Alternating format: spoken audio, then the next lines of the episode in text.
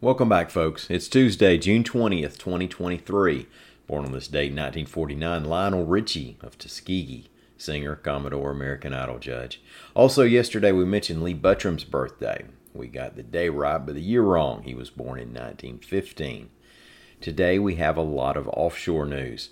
There's a connection to that submersible that went missing while going down to explore the Titanic wreckage. There's some tropical weather stirring up in the Atlantic and there was a rip current tragedy in Panama City that involved an Alabama man. And the president criticized Senator Tuberville. We'll tell you why. I'm Mike Morgan, and we're down in Alabama.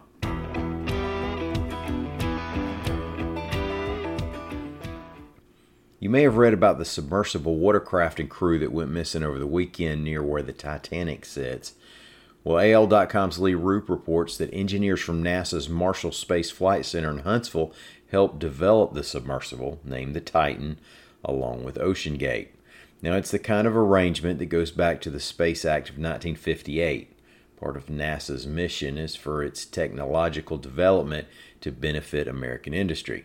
And here we have OceanGate needing vehicles that can handle the pressure of the ocean as NASA develops vehicles that can handle vacuum in space. Well, OceanGate has said that Titan's viewport is larger than any other deep diving submersible, and there's no better way to get a view of the deep ocean. OceanGate lost contact with the Titan on Sunday morning after it went down with five people aboard to get a look at the wreckage of the Titanic. It reportedly has a 96 hour oxygen supply. Coastal Alabama has spent the past week watching out for tornadoes, and now Weather correspondent Leigh Morgan reports that the tropics are already seeing hurricane season action.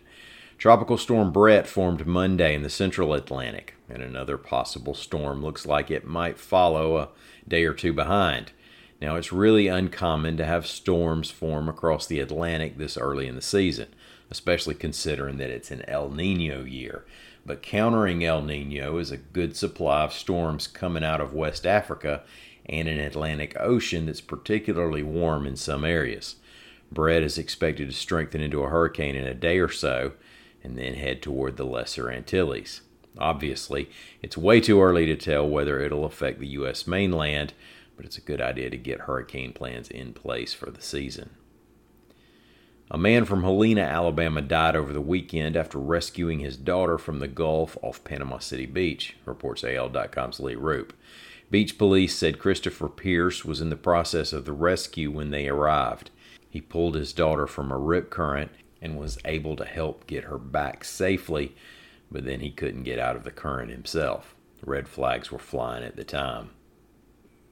President Joe Biden is publicly taking issue with U.S. Senator Tommy Tuberville's blocking military officer promotions, reports AL.com's Jeremy Gray. Tuberville's blockade is over the Department of Defense policy to reimburse military service members who leave their state to have an abortion. Biden called the strategy bizarre. Tuberville snapped back on Twitter.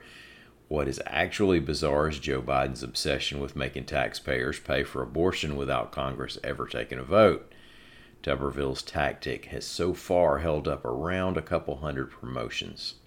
Thank y'all so much for listening. We're going to be back here again tomorrow. Until then, y'all come on by and see what we're up to on the World Wide Web at al.com.